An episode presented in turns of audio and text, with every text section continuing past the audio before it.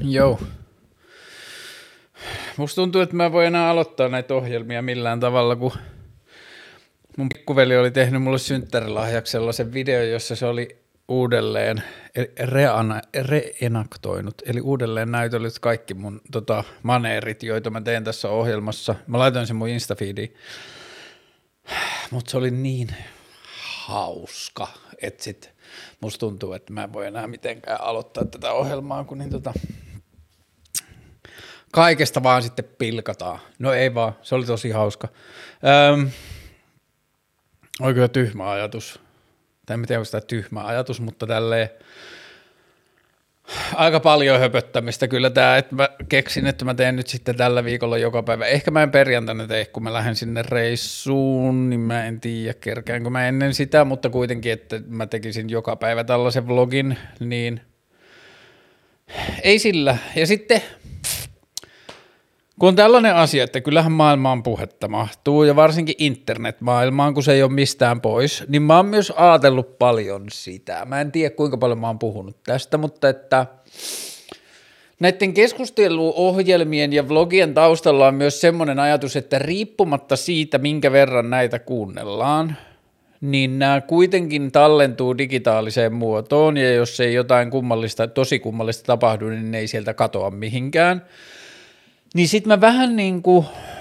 ajattelen, että näillä on myös, tai kaikella tallennetulla puheella ja jonnekin uploadatulla tallennetulla puheella voi olla niin kuin arvoa arma, arvaamatonta myöhemmin joskus tulevaisuudessa sitten, kun meillä on keinoälyjä, jotka pystyy lukemaan isoja sisältökokonaisuuksia tai isoja määriä dataa esimerkiksi niin, että – meillä voi olla keinoäly 30 vuoden päästä tai 15 vuoden päästä tai 5 vuoden päästä, kuka tietää, jolle sä voit sanoa, että sanotaan vaikka, että etsi suomalai, suomen kielellä, hmm. sanotaan vaikka, etsi suomen kielellä rakastumisesta tallennettua puhetta, tai etsi suomen kielellä käydystä rakastumisesta, rakastumista käsittelevästä puheesta – toistuvia teemoja. Niin mä ajattelen, että kun tekee näitä tämmöisiä keskustelujuttuja, sekä haastatteluja että näitä omia höpinöitä ja laittaa niitä vaan internettiin riippumatta siitä, mitä, tai niin kuin, että se ei ole se ei ole niin kuin, silleen validi mittari miettiä, että kuinka suosittuja ja kuinka paljon näitä kuunnellaan juuri nyt, koska näillä voi olla merkitystä myöhemminkin. Ja siksi mä ajattelen, että koko tämä niin podcast-murros ja kaikki tämmöinen, niin tämä on tosi hyvä juttu. Ja mä ajattelen, että tästä voisi seurata vähän sellaista, että ihmiset saattaisi jossain vaiheessa niin kuin laittaa anonyymi, niin kuin esimerkiksi omia päiväkirjoja tai jotain, niin kuin, että en mä tiedä, tallentaako ihmiset niin kuin jossain vaiheessa omia päiväkirjojaan esimerkiksi äänitiedostoiksi. Ja sitten jos mikä tahansa versio vaikka ihmisten päiväkirjoista tai omista päänsisäisistä ajatuksista, niin sitten kun niihin päästään tekemään niin sanottuja anonyymejä hakuja, eli päästään tekemään ilmiö ja aihe ja asiahakuja ilman, että tiedetään, että mistä tämä on lähtöisin tai voidaan yhdistää kenenkään ihmiseen, niin meillä voi olla tulevaisuudessa hirveästi työkaluja ymmärtää ihmistä ja ihmisyyttä ja inhimillisyyttä ja ihmisten niin kuin prosesseja ja hapuilua ja vaikeuksia ja kaikkea tällaista paljon paremmin. Niin siksi mä ajattelen, että näissä on niin kuin, tai että se baseline on, että näistä ei ainakaan ole mitään haittaa. Niin siksi näistä on musta hauska tehdä. Sitten mä huomasin myös, että eilinen vlogi oli siinä mielessä merkittävä. Nyt käytän lainausmerkkejä, niin kuin nämä voisi olla millään tavalla merkittäviä, mutta siis sillä tavalla merkittävä, että se oli vlogi, joilla vlogit menivät numeraalisesti haastattelujen ohi. Ei kun itse asiassa nyt tänään vasta menee, koska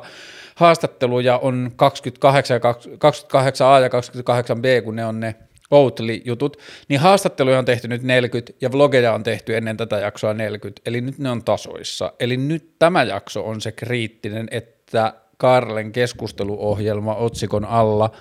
on tehty enemmän yksinpuheluita kuin haastatteluja, mutta täytyy ottaa huomioon, että – elämme pandemia-aikaa ja tämän puolen vuoden, vajaan puolentoista vuoden aikana, mitä mä oon tehnyt, niin on ollut reilusti puolen vuoden jakso, jolloin ei oikein voinut ottaa haastateltavia muuta kuin etänä ja mä en halunnut tehdä sitä. Okei, mutta tervetuloa vlogi numero 43 tällä viikolla. Kysymyksiä tuli ihan kivasti, mutta kysymyksistäkin huomaa, tai siis kysymysten määrästäkin huomaa, että jengillä rupeaa kisakunto loppua että jos näitä meinaisi tehdä joka päivä, niin rupeisi kohta kysymykset loppumaan. Mutta ehkä tässä sekin on myös vähän se kela, että kun mä teen näitä, niin sitten mä tyhjennän tätä niin tämmöistä vlogipankkia ja se kannustaa mua tekemään enemmän ja tiheämmin haastatteluja sitten. Okei, mennään kysymyksiin tai keskustelun aiheisiin. Seurustelun aloittaminen vanhempana, kun muiden oletus on, että olisi jo kokemusta. Jos mä ymmärrän tämän kysymyksen oikein, niin tässä kysyy ihminen, joka on astumassa seurustelugeimeihin vasta vanhemmalla iällä niin kuin ensikertalaisena ja se jännittää. Tähän ja kaikkiin muihin pelottaviin, jännittäviin, vaikeisiin, haastaviin ja monimutkaisiin ihmissuhde, parisuhde ja muusuhde asioihin avain on puhuminen. Mä ajattelen, että suurin virhe, mitä ihminen tuollaisessa tilanteessa voisi tehdä, olisi yrittää näytellä tai näyttäytyä sellaisena ihmisenä, joka ei ole ensimmäistä kertaa pappia kyydissä. Suurin osahan elokuvien premisseistä, elokuvien jotenkin hauskoista kommelluksista ja noloista tilanteista tulee siitä, että ihmiset yrittää olla jotain muuta kuin ne on, tai ne luulee, että niillä ei ole muuta vaihtoehtoa kuin feikata sen sijaan, että ne vois puhua suoraan tilanteesta, josta ne tulee. Mutta varsinkin tällaisissa vaikeissa asioissa, tai monimutkaisissa, en mä sano vaikea, mutta monimutkaiset asiat kuin ihmisten kohtaaminen ja joku parisuhteet ja tällainen, niin mä en jaksa uskoa enää mihinkään muihin toimintamalleihin tai ohjeisiin tai neuvoihin tai mahdollisuuksiin kuin kaiken sanoittaminen. Ja esimerkiksi se, että kuinka kuumottava tai kuinka monimutkaiseksi ja vaikeaksi tuollaisen tilanteen pystyy itselleen rakentaa, jos on ensimmäistä kertaa pappia kyydissä seurusteluhommissa ja sitten, että kuinka paljon se voi pelottaa ja jännittää ja että muilla ihmisillä on jotenkin oletus siitä, että kokemusta on jo. Niin kyllä mä jotenkin ajattelen, että ainoa miten sitä tilannetta voi tehdä vielä pahemmaksi on se, että vaatii itseltään, että pystyisi esiintymään jonain sellaisena kuin mitä ei ole, mutta – Tollaisesta asiasta avoimesti puhumalla ja niin kuin sen keskustelun avaamalla heti niin kuin sitä myötä, kun se on mahdollista, niin siinä myös niin kuin auttaa sitä toista ihmistä paljastamaan karvan, karvansa, että se miten se toinen ihminen suhtautuu siihen asiaan kertoo sitten ihmisestä tosi paljon. Ja mun kokemus on, että suurin osa ihmisistä tai niin, kyllä mä sanoisin, että, tai siis mun kokemuksen mukaan suurin osa ihmisistä on jotenkin niin kuin tosi ymmärtäväisiä ja kiinnostuneita ihmisten erilaisiin taustoihin. Ja se, että antaa ihmiselle mahdollisuuden päästä siihen tilanteeseen jotenkin mukaan ja jakaa sitä niin kuin yhteisenä asiana – niin se voi olla tosi tosi hienokin juttu ihmisten välissä kohtaamisessa. Vielä tämä kysymys. Seurustelun aloittaminen vanhempana kuin muiden oletus on, että olisi jo kokemusta. Seurustelun aloittaminen kuulostaa jo siltä, että siinä olisi jo vähän aikaa tapailtu ja vähän aikaa niin kuin, vähän niin kuin haisteltu ferromoneja ja peräaukkoja, että on niin kuin vähän tutustuttu toisiin, että seurusteluun ei kuitenkaan ihan ensitreffeiltä aleta. Mutta et kyllä se niin kuin mun ohje, en mä halua antaa ohjeita, mun kannustus tässä asiassa on, että puhuminen, puhuminen, puhuminen, avoimuus, avoimuus, avoimuus. Ja sitten siltä pohjalta. Se tuntuu järkevältä ja loogiselta ja oikealta eritoten. Ja se, että ihmiselämän moninaisuus on niin valtava – että niin kuin, se, että jos ihminen on päässyt vanhemmalle iälle ilman ensimmäistäkään parisuhdetta, niin musta se tekee vaan sitä asiasta jotenkin mielenkiintoisemman ja tarinasta mielenkiintoisemman, ja siinä on niin kuin paljon alkua jo siinäkin. Viime viikkojen suurin yksittäinen ilonlähde. Mikä se on ollut, viime, jos puhutaan viime viikoista, niin vaikka pari, viik- pari kuukautta, mutta No siellä mä oon ollut tosi onnellinen, kun mä oon päässyt työasioissa olemaan rukalla ja levillä lyhyet reissut, niin sitten kun mä oon päässyt siellä juoksemaan niin kuin tuntureille tai vaeltamaan tunturimaastoon, niin se on ollut ihan supersiistiä. Öö, lehtiin ilmestyneet vihreät nuput, joita nyt on alkanut löytyä Helsingissä, on ollut suuri ilonaihe. Öö, viherkasvit on, niin kuin täällä kotona on tuottanut tosi paljon. Mä sain eilen synttärilahjaksi tämmöisen, tämän nimi on kulma piikkikruunu ja kuuluu tyräkkikasveihin. Ja sitten nämä pionit, mitkä mä ostin itselleni, voi aika upeasti. Ja viherkasveista mä oon nyt saanut fiiliksiä ja valokuvauksesta ja ihmisistä. Ihmiskohtaamisista ja ihmisten kanssa vietetyistä ajoista mutta suurin yksittäinen ilon lähde. Koska mä vastaan tuommoisella listalla, niin ehkä se tarkoittaa sitä, että mitään yhtä suurta iloa on lähdettä yksittäistä, jotain semmoista niin kuin tähtihetkeä ei ole. On ollut silleen tasaisen hyvää elämää.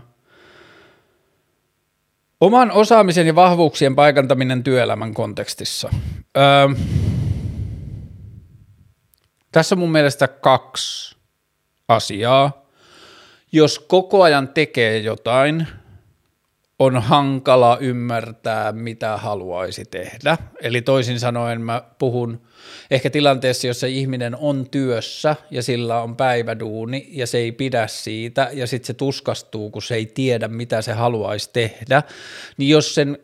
semmoinen niin terävin valveillaoloaika ja se semmoinen niin työaika – menee jonkun muun antamien työtehtävien tekemisessä tai sen oman työroolin näyttelemisessä tai sen työn, työn suorittamisessa, niin silloin aivoilla ja inspiraatiolla ja uteliaisuudella ja niin kuin sisältökumpuvilla tarpeilla ei ole aikaa eikä tilaa tulla esiin. Niin sitten mä oon sanonut ystävilleni, jotka on ollut tilanteessa, että mä haluan päivittää mun työtilannetta tai mä haluan tehdä jotain muuta työkseni kuin mä teen nyt ja niin edelleen että mitä mun pitäisi tehdä, niin sellaisille ystäville mä oon sanonut, että yritä hankkia itsellesi kahden tai kolmen tai jopa kuuden kuukauden toimeentulo fikkaan, että säästä rahaa, tee töitä, älä stressaa tästä asiasta, tee töitä ja laita mahdollisimman paljon rahaa jemmaan niin, että sulla on vaikka kaksi tai kolme tai parhaimmillaan kuusi kuukautta aikaa vaan olla –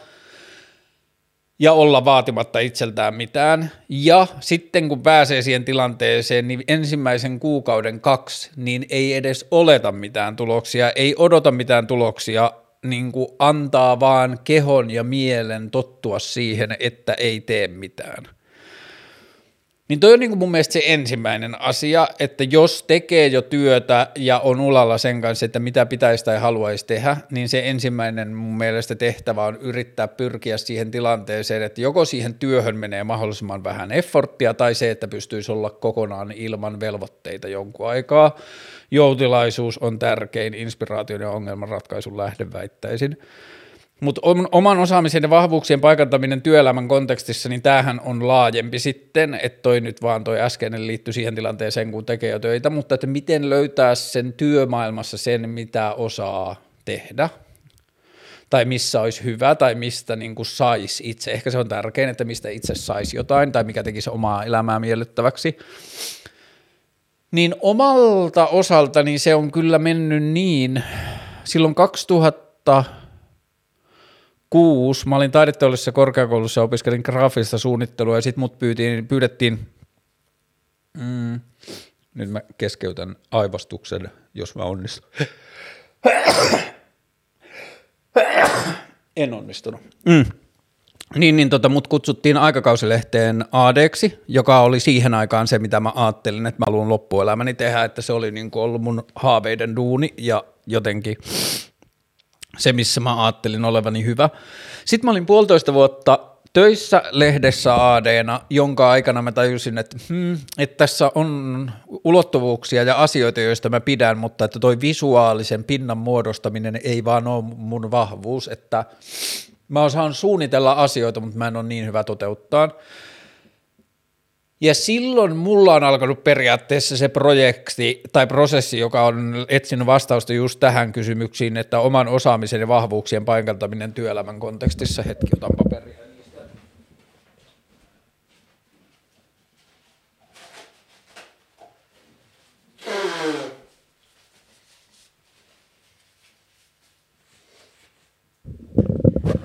Niin sitten tämä nyt on vähän yksinkertaistettu, koska samaan aikaan mulla on ollut niin kuin duuni tai työpaikkoja, joissa mä oon samaan aikaan tehnyt asioita, joita multa pyydetään, ja ne on myös niin kuin työntänyt mua joihinkin suuntiin ja niin edelleen, mutta että se tärkein elementti siinä oman ammattilaisuuden etsimisessä on ollut mulla ehkä se, että mä oon lähtenyt pohtimaan sitä, että mistä mä tykkään, mikä on mun luonteen piirteille ominaista, yrittänyt miettiä sitä niin kuin irti työelämäkontekstista en siksi, että minkälainen mä olen niin kuin luonteen piirteiltä, niin että minkälaisista asioista mä tykkään tai miten mä toimin,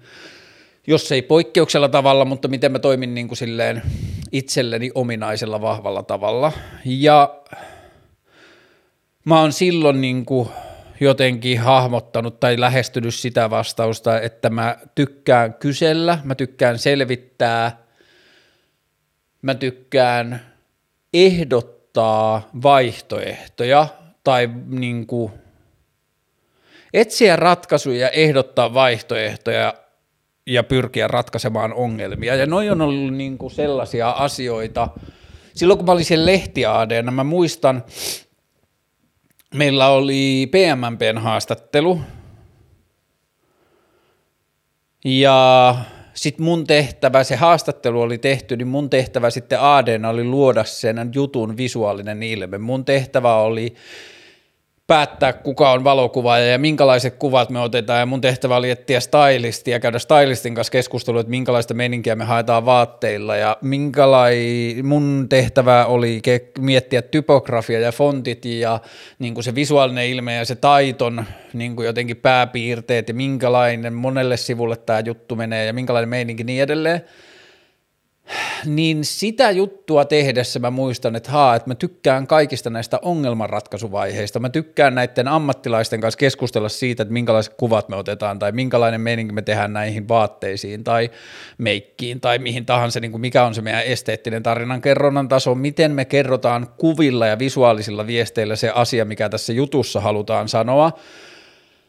ja että miten minä AD ratkaisen sen niin kuin tarinankerronnan ja visuaalisen viestinnän ongelman,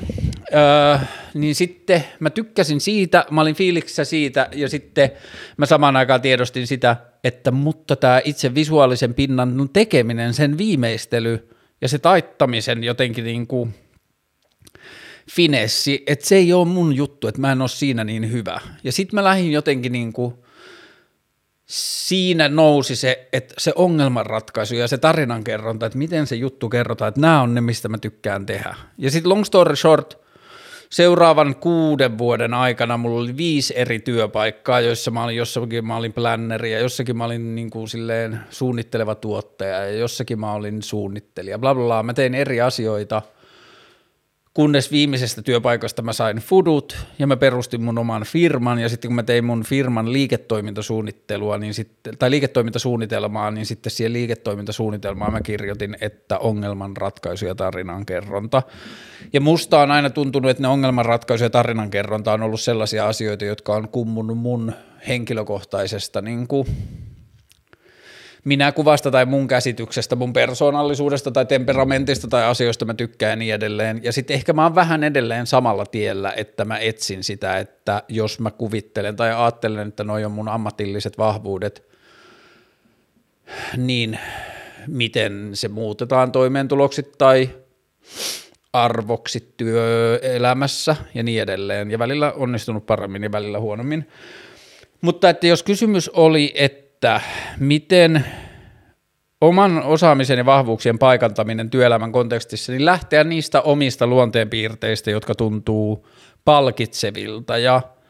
niin kuin jotenkin silleen soi sielussa, että toinen tykkää yksityiskohtien viimeistelystä ja toinen tykkää toisten ihmisten hoitamisesta ja toinen tykkää ongelman ratkaisemisesta ja toinen tykkää tarinoiden kertomisesta ja toinen tykkää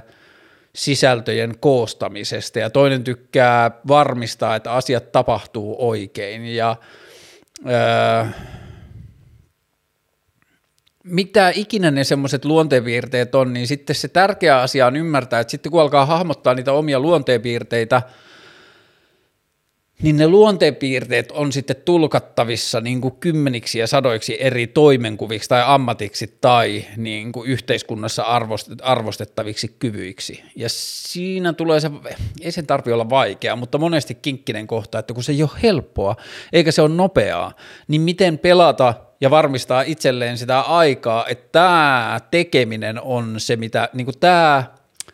tekemisen muoto on se, mitä, tai niin kuin tekemisen luonne on se, mitä mä haluan tehdä, mutta se tekemisen muoto on vielä hakusessa, ja nyt mä tarvin aikaa, ja nyt mä tarvin mahdollisuuksia, ja nyt mä tarvin kokeilemista ja kaikkea muuta. Ja silloin kun mä alussa sanoin, että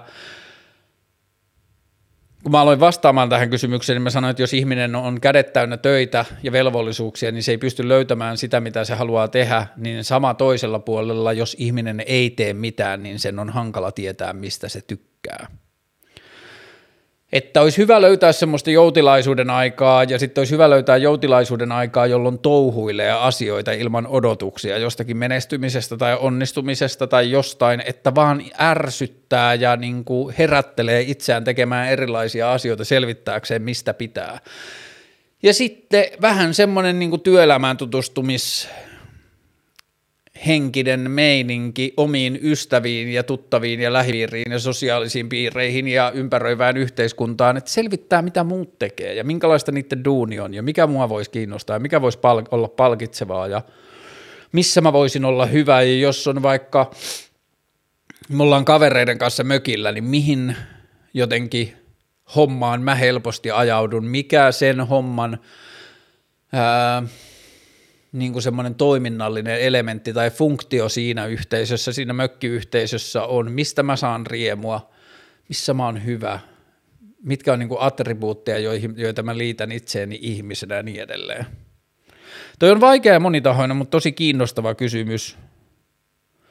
Niin jos oman osaamisen ja vahvuuksien paikantaminen työelämän kontekstissa, niin A, aika ja joutilaisuus, B, touhuilu ja C, omien mielenkiinnon kohteiden ja temperamentin sisäisiä viuluja soittavien eli niin kuin toimintatapojen etsiminen. Läsnäolon tai pysähtymisen vaikeus suhteessa läheisiin tai jopa itseensä. Öö,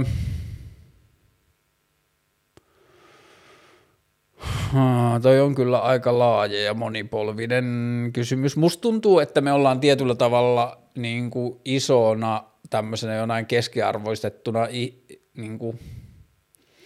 mediaani ihmistyyppinä, niin me ollaan tällä hetkellä, mä toivoisin, että me ollaan jo loppusuoralla, mutta me ollaan kuitenkin, me ollaan niin kuin läpikäyty tässä viimeisen 50, 15, 20 vuoden aikana semmoista internet-honeymoonia, että me tultiin – tilanteesta, jossa ei ollut internettiä ja sitten yhtäkkiä oli internet ja sitten oli sosiaalinen media ja sitten oli ärsykkeiden räjähtäminen ja sitten oli dopamiinikeskukset ja tykkäykset ja jakamiset ja somekohut ja someriidat ja niin kuin 15 miljoonaa eri mediaa ja Netflix ja YouTube ja HBO ja niin kuin nettiotsikot ja klikkiotsikot ja internettappelut ja kaikki, niin meitä on niin kuin viime vuodet ammuttu silleen vitullisella määrällä dataa, ja musta tuntuu, että me niinku ihmiseläimenä ollaan vielä aika hämmentyneitä siitä tilanteesta ja siitä niinku tietotulvasta ja siitä informaatio- ja ärsyketulvasta. Niin pitää ehkä olla myös vähän armollinen, että me ollaan varmasti niinku tietyllä tavalla, me, meidän vanhemmat ja meidän lapset, niin me ollaan niinku jonkinlainen vähän semmoinen niinku lauantai-kappale tai kokeilusukupolvia siinä, kun – ei internetyhteiskunta siirtyy internetyhteiskuntaan, niin me ollaan se honeymoon sukupolvet, jotka käyttää sitä ihan liikaa ja se merkkaa meille liikaa ja se syö liikaa meidän elämää. Ja mä uskon, että 20-30 vuotta tästä niin internetin rooli yhteiskunnassa ja yhteisössä on niin kuin löytänyt paremmin paikkansa ja sitten on tullut vähän pienempi ja automaattisempi sillä tavalla, niin kuin että meidän ei tarvi manuaalisesti mennä niin kuin Instagramiin seuraamaan, mitä meidän ystäville kuuluu, vaan meille tulee jotenkin semmoinen niin kuin balanssi siihen, mitä me halutaan tietää ja mitä meidän on järkevää tietää ja hyödyllistä tietää ja sitten se on niin automaattisempaa jotenkin se asia. Mä en mene tähän liian syvälle, mutta että niin kuin mä oon jotenkin miettinyt sitä, että meidän suhde internettiin tulee varmasti tulevina vuosina niin kuin tervehtymään, että me ollaan vaan nyt niin innoissaan, plus kaikki niin kuin taloudelliset mahdollisuudet lypsetään nyt niin satasella kuin vain mahdollista, ja sitten sitä niin kuin taloudellisten mahdollisuuksien lypsäminen tarkoittaa sitä, että meistä yritetään kaikin mahdollisin tavoin tehdä internetaddikteja. Mm. Niin se, että kun tässä ihminen sanoo, valitteli sitä, että läsnäolon tai pysähtymisen vaikeus suhteessa läheisiin tai jopa itseensä – niin ensinnäkin varmaan just se armollisuusasia siitä, että me eletään tosi vaativaa aikaa, me eletään tosi semmoista niin kuin snip-snap niin kulttuuria ja ajanjaksoa, ja me kuunnellaan 5-15 sekuntia, jos ei lähde, niin ei lähde, ja niin edelleen, niin ehkä toi on about tärkein, mitä ihminen voi tehdä, on se, että ihminen tässä tapauksessa laittamalla mulle viestin, mutta mikä ikinä se tapa onkaan, niin ihminen itse hiffaa sen ja sanoo ääneen ja tiedostaa, että nyt on tämmöinen meininki, että mä en selkeästi nyt pysähdy sillä tavalla tai ole läsnä kuin mä haluaisin.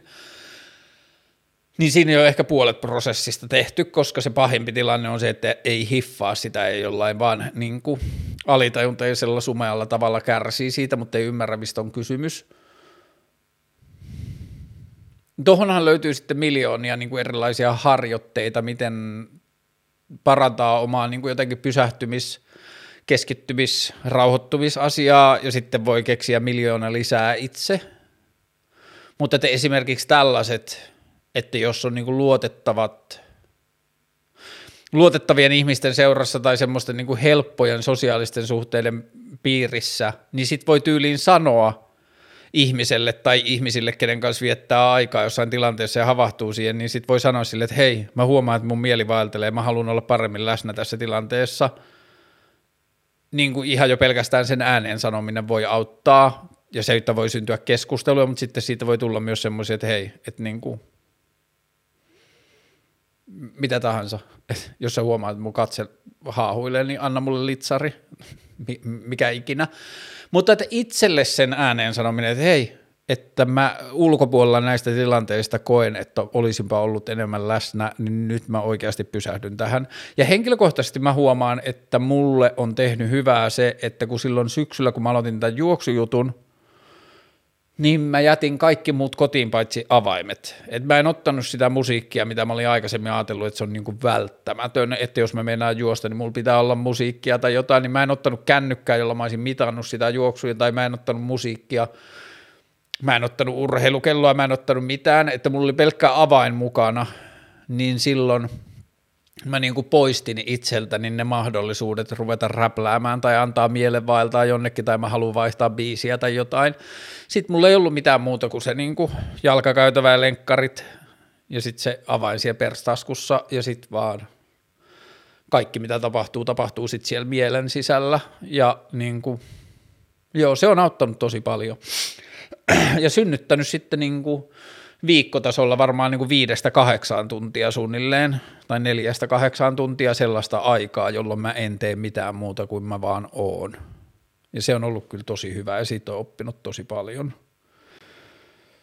Hmm, Fortum on kysymys. Tämä on saatana mielenkiintoista, että me ollaan valtio, joka puhuu silleen, että ilmastonmuutos ja Y ja niin kuin kauhea tilanne ja meininki. Ja sitten meidän yhdi, omistama, niin kuin valtion omistama firma –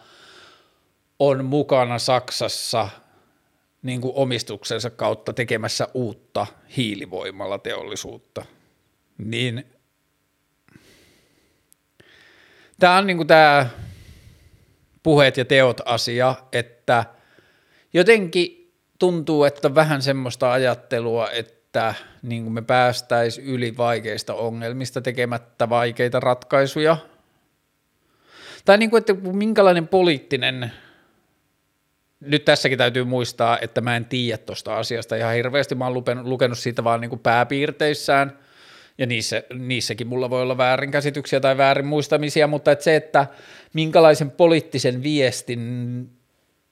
e, niin kuin lähettäisi nyt esimerkiksi Suomen hallitus ilmoittamalla, että tämä ei ole ok, että me omistetaan tämä firmaa näin paljon, että me ei voida lähteä nyt mukaan johonkin hiilivoimalla teollisuuteen, että meillä on niin kuin isoja ongelmia, joihin tämä hiilivoimala-asia esimerkiksi liittyy. Mutta niin kuin mä oon sanonut monessa muussakin modernissa ongelmassa, että ei se Fortum ole ongelma, vaan se markkinatalous, johon se Fortum osallistuu, tai ei se, ei se pelkästään Fortum, se, että yhteiskunta on lu, niin kuin,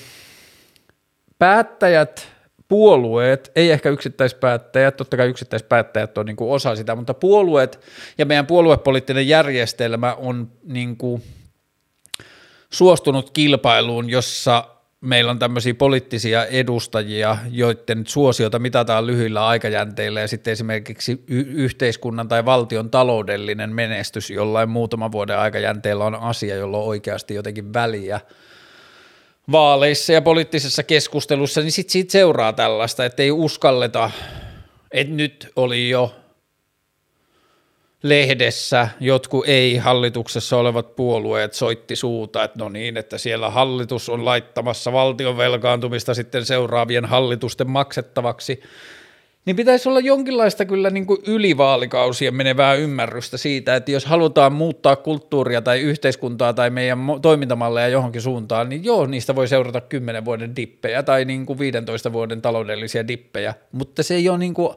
ajanjaksona se ei ole yhtään mitään, jos meidän pitää niin kuin muuttaa sellaisia asioita, joita me ollaan rakennettu vuosisatoja. Niin tällainen ajattelu vähän niin kuin puuttuu ja ehkä se Fortum ja sen tilanne tällä hetkellä on niin kuin jonkinlainen esimerkki siitä. Öö, milloin Sarasvuo vieraaksi teidän keskustelu ja sitten tällainen tähtisilmähymiö, tässä viitataan varmaan siihen, kun Sarasvuo oli mun vieraana telkkarissa ja se jakso löytyy Yle Areenasta. Öö, mä oon Sarasvuon kanssa jutellut viimeisen parin vuoden aikana ja viimeksi varmaan syksyllä ja se on sanonut, että joo, kyllä mä voisin tulla vieraaksi, mutta katsotaan se sopiva aika sitten. Niin en osaa sanoa milloin tulee, mutta toivottavasti tulee, sanotaan vaikka, no toivottavasti tulee pian. Ja ehkä mä laitan tässä jossain lähiaikoina sille uuden viestin, että mikä meininki.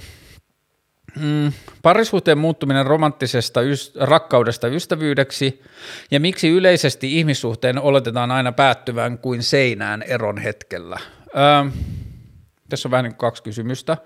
Parisuhteen muuttuminen romanttisesta rakkaudesta ystävyydeksi. Upeaa, jos näin. Öö,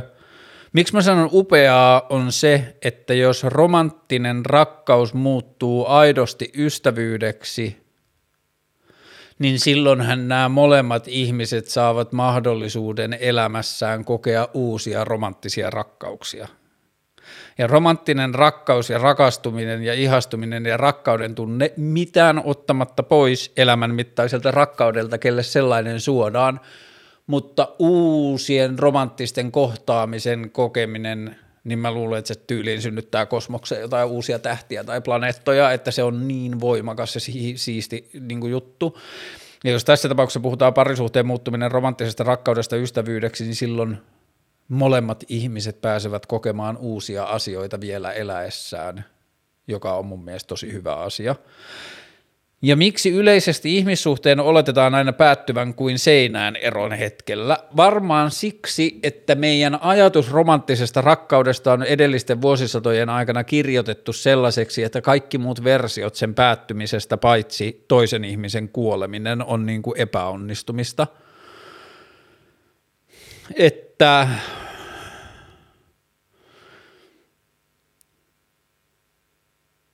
jotenkin niin kuin parisuhteiden päättymiseen liitetään häpeää ja epäonnistumista ja syyllisen etsimistä ja kaikkea sellaista, kun pelkästään niin kuin aika on riittävä selitys siihen, miksi parisuhteet joskus päättyy, että ihmiset kasvaa tai niiden kiinnostuksen aiheet tai mikä tahansa prioriteetit elämässä kehittyy ja kasvaa ja muuttuu, niin meidän ei pitäisi – tai meidän pitää kaikin mahdollisin tavoin rimpuilla niitä käsityksiä vastaan siitä, mitä parisuhteen päättyminen tarkoittaa, ja mitä sen pitää olla ja kirjoittaa niitä uusiksi ja opetella niitä uudella tavalla ja niin kuin ihan silleen tietoisesti niin kuin tehdä asioita erillä lailla kuin on aikaisemmin tehty silloin, kun siihen pystytään tai niissä rajoissa, kun siihen pystytään. Mutta koko meidän parisuhteen käsitys on seurausta maailmasta, jossa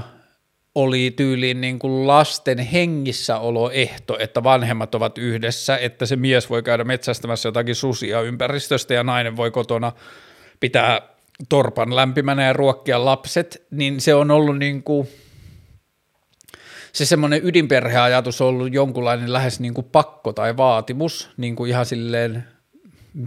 fysiologis-biologisista syistä, niin sitten meillä on edelleen romanttisen parisuhteen, johon ei välttämättä edes liittyisi lapsia, niin meillä on silti sen romanttisen parisuhteen niin kuin kehikossa, niin niitä samoja odotuksia ja vaatimuksia, jotka on tullut jostain ihan muualta ja ihan erilaista elämäntilanteesta tai maailmantilanteesta.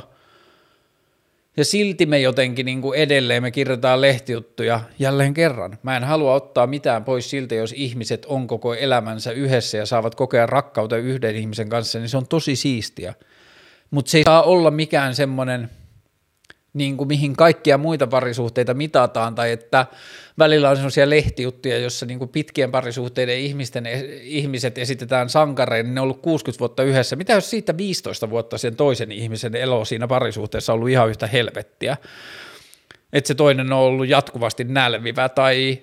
pilkkaava tai niin kuin koti-ilmapiiri on ollut semmoinen koko ajan niin kuin ahdistava tai pelottava tai ihminen on joutunut kulkemaan jotenkin varpasillaan, että saako se negatiivista kommentteja jostain olemisestaan tai muuta, mutta että se on pysynyt vaan siinä, koska se on ajatellut, että ihmisen tehtävä on pysyä parisuhteessa ja ää, eroaminen on laiskuutta ja ää, ei kaikilla muillakaan ole niin hienoa ja niin edelleen, niin ei se ole mikään niin kuin, joo, noi asiat pitää niin kuin ajatella uudelleen, ja eikä ehkä edes kollektiivisesti, vaan sille jokainen, jokaisen ihmisen pitää itse ajatella käsityksensä ja jokaisen parisuhteen pitää ajatella oma suhteensa uudelleen. Ja sitten ehkä siitä syntyy inspiraatiota ympäristöä, josta muut voivat ottaa oppia ja niin kuin mallia ja löytää niin kuin terveempiä tapoja toimia. Niin miksi yleisesti ihmissuhteen oletetaan aina päättyvän kuin seinään eron hetkellä, niin varmaan se on just se, että se oletus tulee sieltä, että kun siihen eroon oletetaan myös sitä niin kuin syyllisyyden etsimistä ja häpeää ja epäonnistumisen tunnetta, niin sitä ajatellaan, että ei ne ihmiset voi säilyä ystävinä sen jälkeen. Ja tota, esimerkiksi mulle tällä hetkellä yksi tärkeimmistä ystävistä on ihminen, jonka kanssa mulla on ollut romanttinen suhde ja se on niin kuin sen päättymispäivästä lähtien ollut ystävyyttä ja siitä on jo niin kuin sitten – aikaa ja se on edelleen tosi niin kuin rakasta ja lämmintä ystävyyttä ja mm, olen kyllä tosi onnellinen siitä, että se on mennyt niin. Yksin olosta, yksinäisyydestä ja näiden kahden suhteesta. Mm, tästähän me kaikki yksin asuvat, ei aktiivisessa parisuhteessa olevat ihmiset tiedämme aika paljon juuri nyt, kun elämä on ollut tällaista. Mutta yksinolo ja yksinäisyys. Niin, mä oon nyt ehkä vähän kärsinyt yksinolosta, mutta en välttämättä yksinäisyyden vuoksi. Musta on vaan tuntunut, että niinku seinät on kaatunut vähän päälle ja päivät on seurannut toisiaan hyvin samankaltaisina ja sitten mä oon todennut, että pitäisikö lähteä juokseen, ai niin mä oon käynyt jo tänään juoksemassa, ei ole niinku järkevää lähteä uudelleen ja no ehkä jos mä käyn sitten nyt ostamassa sen karkkipussin ja mm, oiskohan Wintergatan YouTube-tilille tullut uusi video, A ei ole, katso jotain rumpali reagoi, jats-rumpali reagoi black metal rumpaleiden suorituksiin videoita, niin niissä on ollut semmoinen niin kuin, meihin on, osa varmaan siitä lainausmerkeissä kärsimyksestä tulee siitä, että meille on koodattu aivoihin viime, niin kuin elämämme aikana niin paljon vaatimuksia ja semmoista niin kuin luterilaista työetiikkaa, että sitten kun me ollaan täällä kotona –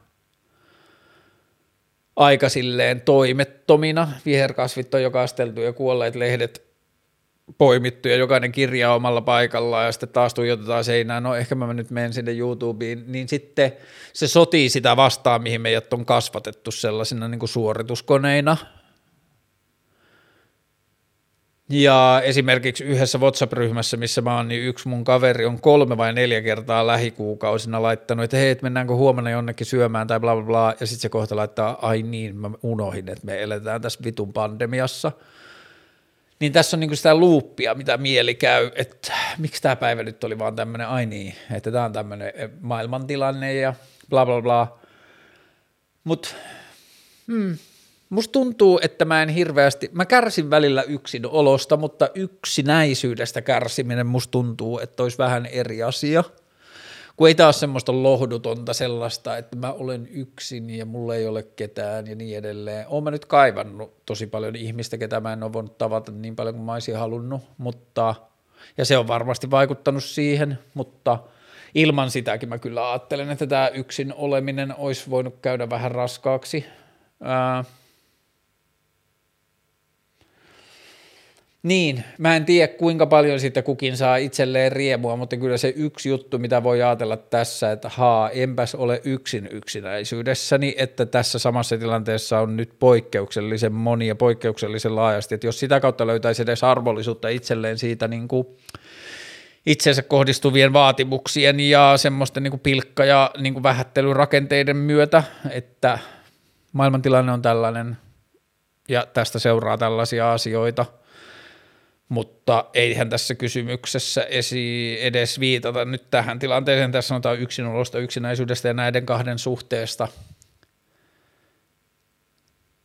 Niin, varmaan yksinäisyys tulee sitä myötä, kun se ei ole oma valinta. Siitä ei näe reittejä ulospäin, ja se on niin kuin sekä henkistä että fyysistä yksinäisyyttä, että siitä vaikka yksin olemisesta ei voi puhua kenenkään muun kanssa. Ja niin edelleen niin sitten se voi kyllä mennä ihan todella vitun synkäksi ja raskaaksi. Tässä asiassa mä kyllä uskon ja toivon, ja todistusaineistokin osoittaa, että isolta osin internet on helpottanut tätä tosi paljon, että on esimerkiksi, mä luin jonkun jutun sellaisesta, että on vähän niin kuin uusi ihmistyyppi, joka aikaisemmin persoona ja temperamentti ää, luonteeltaan olisi ollut niin kuin yksinäinen – tai yksin elävä ja niin kuin tosi paljon yksinäisyydestä ehkä kärsiväkin, mutta tällaisen, tällainen tietty ihmistyyppi on löytänyt, että on olemassa sellaisia tyyppejä, jotka temperamentti ja luonteenpiirteiltään olisi aikaisemmassa maailmassa ollut aika yksin olevia, mutta internetin myötä on kuoriutunut sellaisia, että näiden temperamenttien jonkinlainen yhdistelmä on synnyttänyt niin kuin internet-sosiaalisesti, akti- niin kuin että että saattaa olla ihminen, joka on niin tässä arkielämässä IRL, in real life, saattaa olla sosiaalisesti aika rajoittunut, mutta sitten esimerkiksi internetin tarjoamat mahdollisuudet uusien ihmisten tapaamiseen sopii sille tosi hyvin, ja sitten se saattaa olla ihan silleen Tinder-haukka tai mitä tahansa, että se on niin to, saattaa tavata tosi paljon ihmisiä, josta niin kuin sitten tässä ympärillä ole, niin kuin tässä fyysisessä todellisuudessa sen ihmisen toimintaa tarkkailevat ihmiset ei uskoisi tai ei olettaisi näin niin internethän on helpottanut tosi paljon myös niin kuin semmoista yleistä yksinäisyyttä sillä, että A tarjoaa helpommin keskustelukumppania, mutta se tarjoaa myös enemmän työkaluja uusien ihmisten tapaamiseen. Ja mä tiedän, että tästäkin, johtuu, tästäkin riippumatta tai jopa siitä johtuen ihmiset edelleen voi kärsiä tosi kipeää ja syvää niin kuin inhimillisellä tavalla tosi syvää kärsimystä tuottavaa yksinäisyyttä kaikista näistä internetin työkaluista huolimatta tai jopa niiden vuoksi. Että se ei ole niin kuin helppo ja yksinkertainen asia, mutta kyllä internet on varmasti helpottanut sitä niin kuin isossa kuvassa. Ja se, että minkälainen olisi ollut tämä pandemiakokemus ilman, että meillä ei olisi ollut sosiaalista mediaa, jonka kautta me oltaisiin jaettu sitä muiden kanssa, olisi voinut olla helpompikin, en sano, mutta ainakin se olisi ollut erilainen. Tämä seuraava kysymys, mä oikeastaan vaan luen tämän ääneen, koska tässä mun tietotaso on tosi pieni, ja mä oon lukenut tästä vähän, mutta mä haluan mieluummin vieraan, kenen kanssa mä juttelen. Se kysymys on saamelaiskäräjät ja Suomen valtio. Niin jos mä ymmärrän oikein, niin nyt Suomen valtio on tehnyt jotain asioita, jossa Suomen valtio kokee, että heillä on paremmat työkalut ja valmiudet päättää, kuka lasketaan saamelaiseksi kuin saamelaisilla itsellään – joka kuulostaa tosi kolonialistiselta ja perseiseltä. Ja tota, tämä on niin kuin, joka kerta, kun tällaiset niin kolonialistiset toimintamallit nostaa päätään, niin se on tosi hämmentävää, että esimerkiksi me Suomessa niin meillä on mahdollisuus nähdä, mitä eurooppalaiset teki mennessään Pohjois-Amerikkaan ja Etelä-Amerikkaan ja mitä ne teki alkuperäisväestöille siellä, niin meillä pitäisi olla aika paljon työkaluja, jos ei ymmärretä, osata katsoa omaa ympäristöä, niin katsotaan edes sinne ja tuodaan sieltä ne ajatukset tänne, että saamelaiset on meidän Pohjoismaiden ää, pohjoisosien alkuperäisväestöä, niin meidän pitää niin kuin kunnioittaa ja ymmärtää niiden kulttuurien rooli ja merkitys siellä alueella ja itsemääräämisoikeudet ja niin edelleen. Mutta kun tämä saamelaiskäräjät ja Suomen valtio aiheena on niin monimutkainen ja niin kuin vaikea, niin mä en tiedä siitä niin paljon, että mä uskallan lähteä keskustelemaan siitä enemmän, mutta mä etsin aktiivisesti vierasta, vierasta tosiasiaa. Jos tiedätte hyvin, laittakaa mulle. Mä tiedän joitakin ja mä oon laittanut viestejä, joitakin mä oon saanut kiinni ja sitten ne on sanonut, että tulisin mielellään, mutta käyn niin harvoin siellä etelässä ja sitten, niin kuin, sitten on jotain ihmisiä, jotka toimii täällä etelässä ja niin edelleen ja jotkut ei ole päässyt ja joitakin en ole saanut kiinni, mutta äh, tämä on etsinnässä. Uh, miksi Jumala tai Jumalat saa usein syyt niskoilleen, vaikka vika on ihmisissä? Hmm. Varmaan osittain samasta syystä, miksi Jumalat on alun perin keksittykin. Jumalat on tarvittu selittämään asioita, mitä ei ymmärretä – Jumalata tarvittu selittämään ukkosen jyrinää ja sadetta ja kuollutta, kuolevaa satoa tai sairastunutta, sairastunutta karjaa tai elämän ihmettä tai mitä tahansa, niin Jumala on tarvittu niin kuin selittämään asioita, mitä ei ole ymmärretty, niin varmaan samasta syystä Jumala on saa, saa niin kuin joissain piireissä Jumala saa syyt niskoilleen erilaisista vastoinkäymisistä elämässä siksi, että kun ei ole loogisempaa tai parempaa selitystä. Et sehän on niin kuin yksi suurimmista ihmeistä, että maailma ja elämä on näinkin rauhallista ja tasapainoista tai tälleen niin kuin balanssissa olevaa kuin se on, koska – maailman luonnehan lähtökohtaisesti on hyvin kaoottinen, että on niin kuin, tämä on niin isolta osalta pääasiassa vaan sattumaa, miten asiat menee ja tapahtuu, niin se on ihme, että asiat on niinkin balanssissa kuin ne on, ottaen huomioon paskimmankin vuoden, mitä meillä on maailman historiassa ollut, niin silti asiat on ihan todella todella balanssissa – suhteessa siihen, mitä ne vaan voisi olla noin niin kuin matemaattisesti, mutta että sitten kun jotakin ikävää tapahtuu, niin meidän on hankala jotenkin myöntää, että niin iso osa asioista sattuu vain sattuman kautta ja niin kuin tällaisten ilman suurempaa selitystä tai logiikkaa, ja sitten kun me ei haluta myöntää sitä, niin sitten me laitetaan se Jumalan piikkiin. Tämä on mulle vähän, niin kuin mä oon ehkä aikaisemminkin verrannut uskontoja ja salaliittoteorioita siinä, että salaliittoteoriat tarjoaa täydellisen vastauksen epätäydellisiin asioihin, että ihminen löytää levollisuuden sieltä, että kun maailma on niin monimutkainen ja vaikea, tai niin, tai kun maailma perustuu niin paljon semmoiseen vaan niin kuin sattumanvaraisuuteen, niin sitten on helpompaa ajatella, että joku vetää nyt naruista ja laittaa 5G meidän rokotteeseen, niin se on niin kuin, sillä saa jotain struktuuria tähän niin kuin maailmaan ja ymmärrettävyyttä. Mun ystävä kävi äsken tässä syntymäpäiväkahveilla, niin sitten se sanoi, että se oli lukenut nyt jonkun vankilaa – joku suomalainen vankilapsykologi nainen, jolta on tullut joku kirja, tai mä en tiedä minkä ikäinen kirja se on, mutta se oli kuunnellut sitten nyt tällaista äänikirjaa, niin sitten se vähän niin kuin naureskellen valitteli sitä, että kun hän ei kohta enää pysty olemaan vihainen kellekään eikä vihaama, on vihaamaan ketään, että kun hän kuuntelee niitä tämän vankilapsykologin tarinoita ihmisistä – niin kaikki, kaikkien kusipäisimpäänkin toimintaan löytyy inhimillinen ymmärrettävä selitys ja niin kuin tarina sen ihmisen elämän taustalta, miksi se on päätynyt toimimaan näin. Ja tämä on ollut mun käsitys ihmisistä ja ihmisten toiminnasta tosi paljon jo lapsesta asti, että vaikka mä oon ollut niin kuin, mä en yritä sanoa, ettei kun mun toiminnassa olisi ollut rasistisia piirteitä tai jotain muuta, niin kuin, että mä olisin ollut jotenkin rasi, ra, rasistisissa asioissa ymmärtävä ja sensitiivinen aina, mutta mulle on ollut lapsesta asti tosi selvää, että mä en ole niin kuin, että mä oon ollut antirasisti sillä tavalla lapsesta asti, että se ajatus ihmisten jakamisesta erilaisiin ryhmiin niiden lähtökohtien vuoksi on tuntunut musta niin kuin valheelliselta ja väärältä alusta asti. Siitä huolimatta mulle on ollut silti vaikeaa lapsesta asti niin kuin jotenkin yksioikoisesti tehdä niin kuin se kusipäisimmänkään näköinen natsi jotenkin silleen niin kuin vihata sitä tai tehdä se silleen jotenkin – et mä näen monesti vaikka esimerkiksi semmoista antirasistista tai antifasistista puhetta, jossa se niinku, tai vaikka poliittista puhetta, jossa puhutaan vaikka perussuomalaisista, että se vastapuoli on vaan niinku kusipää, että se on vaan niinku ilkeä ihminen. Niin sen ajatteluketjun synnyttäminen on ollut mulle aina tosi vaikeaa, koska sitten esimerkiksi just vaikka jonkun natsien kohdalla, niin mä oon tosi paljon nähnyt vaan semmoista niinku isättömien poikien hätää tai niinku jotain niinku epätoivoista niinku ja tämän tarkoitus ei ole selittää kenenkään ihmisen toimintaa, että se olisi jotenkin hyväksyttävämpää, mutta että se toiminta on tullut ymmärrettävämmäksi sitä kautta, että kun on nähnyt esimerkiksi jotain natsijengejä tai jotain nyky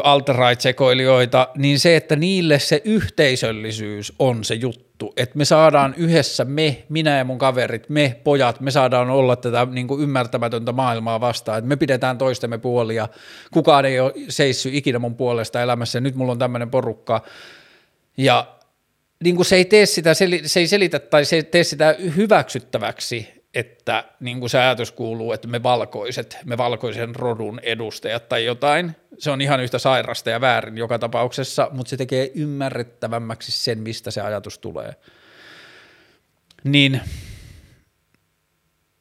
miksi Jumala tai Jumalat saavat usein syyt niskoille, vaikka vika on ihmisissä – Niin ehkä siksi, että kieltäydytään, niin, en mä tiedä, varmaan se yksi on, että kieltäydytään hyväksyvästä elämän sattumavaraisuutta, ja sitten toinen on se, että kieltäydytään hyväksyvästä ihmisten inhimillisyyttä, niin kuin väärin ja pahoillakin tavoilla toimivien ihmisten inhimillisyyttä, että, niillä, niin kuin, että se – ja tämä on mulle ongelmallista monessa niin kuin poliittisesti aktiivisessa keskustelussa tai tämmöisessä internetaktivismissa ja internetkiukuttelussa, että pilkataan muita ihmisiä tavoilla, joissa ei oteta huomioon sitä, että minä itse omin, että raumoinen, niin toimin joissakin muissa asioissa täysin samalla tavalla. Niin se semmoinen niin kuin inhimillisen ymmärryksen puute jossain keskusteluissa niin kuin paistaa tosi monesti ja ahdistaa mua, mutta – niin, Jumala on helpompi syyttää, kun se on semmoinen omnipotentti, että kun se oli täydellinen vastaus kaikkiin ratkaisuihin tai täydellinen selitys kaikkiin, mitä me ei osattu itse ratkaista, miten joku asia toimii, niin sitten Jumalan täydellinen vastaus myös kaikkiin meidän vastoinkäymisiin. En tiedä. Mä en ihan varma, että astelinko me niihin suuntiin kuin kysyjä oli ajatellut, mutta – Tämä oli nyt pyrkimykseni siihen. Ajatuksia meditoinnista harjoitatko itse koskaan? Öö, tätäkin on kysytty useita kertoja. Öö, mä en semmoista niin tietoista meditaatiota nyt pysähdyn meditoimaan tyyppistä meditaatiota juuri harrasta öö, ennen koronaa tai vielä viime vuoden koronankin aikana, kun oli joidenkin rajoitusten puitteissa mahdollista, niin kun mä kävin joogassa, niin mä valitsin usein semmoisia move and meditate joogia, jossa jookattiin vaikka 45 minuuttia ja meditoitiin puoli tuntia tyyppisiä asioita, mutta sitten mä ajattelin, että juokseminen menee tosi lähelle meditaatiota mulle. Mä saatan mennä pitkiä pätkiä niin kuin silleen, että mä en tajua, missä mä oon ollut. Ja sitten mä ajattelen ehkä, että mun yleinen elämän rytmi on semmoinen niin kuin tapa liikkua tässä asunnossa ja tapa viettää mun näitä yksinäisiä iltoja on sellainen, että Mm, siihen niin kuin kuuluu paljon semmoista niin kuin pysähtymistä tai hidasrytmisyyttä, jossa me saatan pysähtyä vaan tuijottamaan seinää ja niin edelleen. Mutta joo, pidän meditoinnista ajatuksena ja ideana enemmän kuin mitä sitä itse teen. Mm, se on ehkä mun ajatukseni meditoinnista. Mm, Miksi tanssia? Helvetin hyvä kysymys. Öö, kaipaan tanssimista kyllä. Öö,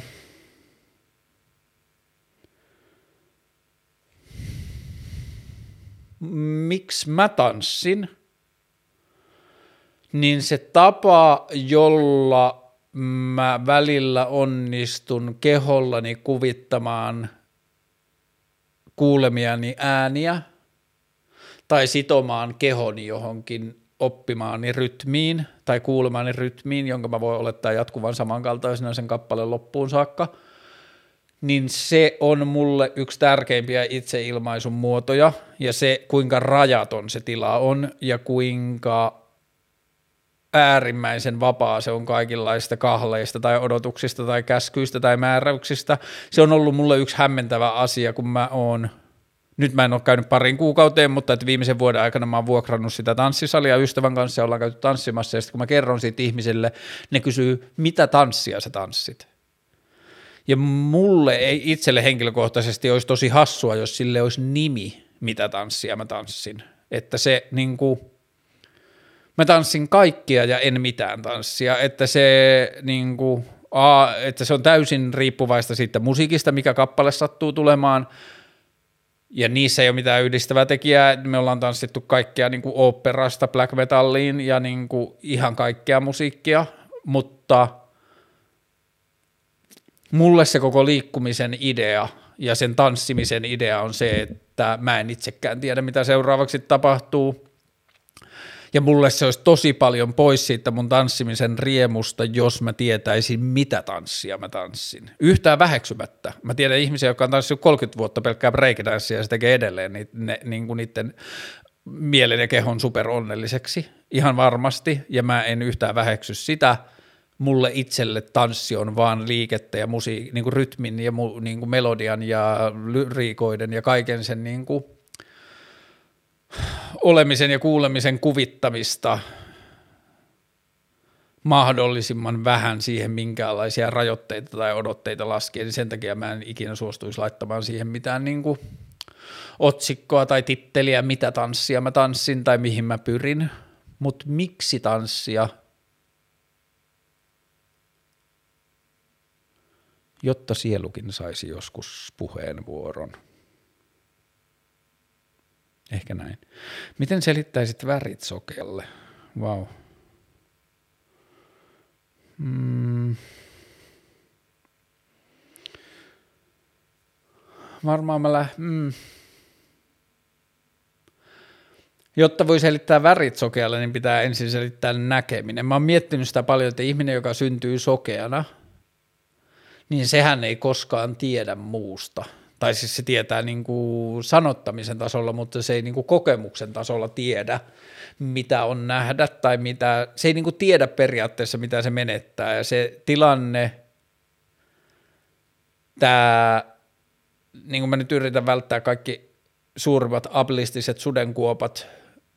ja niin kuin olla vähättelemättä sitä, miten niin kuin vaikea ja raskas ja monimutkainen asia esimerkiksi syntymäsokeus voi olla, mutta mä tarkoitan sitä, että että esimerkiksi se aika, mitä syntymäsokea ihminen viettää ennen kuin se ymmärtää sanoja, siis niin kuin pienlapsuusaika, niin eihän se osaa kaivata sitä näköä. Se ei tiedä, että häneltä puuttuu jotain. Ja sitten se niin kuin opettelee omilla tavoillaan niin kuin elämään ympäristönsä kanssa ja liikkumaan ja suorittamaan asioita ja tekemään asioita ja mistä se mieli kiinnostuu ja niin edelleen. Niin se voi niin kuin elää hyvin täyttä ja rikasta elämää ja se, että se, se, se, se, se ei niin kuin, että se saa vasta niin kuin muiden tarinoiden kautta tietää, että häneltä puuttuu jotain, mitä muut on, niin se ei välttämättä ikinä muutu semmoiseksi niin kuin, semmoiseksi niin kuin vajavaisuuden tunteeksi. Että se ihminen voi niin kuin sen oman meidän näkökulmasta rajoitetun todellisuutensa sisällä kokea ihan täysin täyttä ja rikasta elämää – niin kuin, niissä puitteissa, mitä hänelle on annettu. Mutta miten selittää sokealle värit? Niin ensin se varmaan lähtisi se keskustelu siitä, että kuinka paljon se saa kiinni siitä ajatuksesta nähdä jotain. Ja sitten varmaan niin kuin jotenkin lähteä paineen tunteen kautta selittämään niin kuin valojen niin kuin, ehkä se kysymys mulle toppaa aikaisemmin siihen, että miten selittää sokealle näkeminen. Kun mä koko ajan lähden niin kuin siitä, että esimerkiksi paineen kautta esittää niin kuin valojen tai valoalueiden kirkkauksia tai voimakkuuksia, ja sitten lähteä niille, niin kuin, että jos paine tarkoittaa niin kuin kirkkautta tai valon voimaa, niin sitten se niin kuin tietyllä tavalla se tuntuma kehossa, oli se sitten taputukset tai silitykset tai raapimiset tai pisteytykset tai mitkä tahansa, niin sitten jos ne olisi vaikka niin kuin sen valon sävyjä, eli niin kuin tietyllä tavalla värejä, ja jotenkin sitä kautta niin kuin lähteä rikastamaan sitä ajatusta siitä, mutta kyllä se ensimmäinen kysymys on se, että miten selittää se näkeminen – Ihan super mielenkiintoista muuten, joo, ja sitten ehkä niin kuin tästä tulikin mieleeni, että olisi hauskaa tai super kiinnostavaa saada ohjelmaan joskus vieraaksi joku esimerkiksi syntymäsokea ihminen ja keskustella siitä kokemuksesta. Hyvä, täytyy laittaa korvan taakse. päivän kysymykset oli tässä.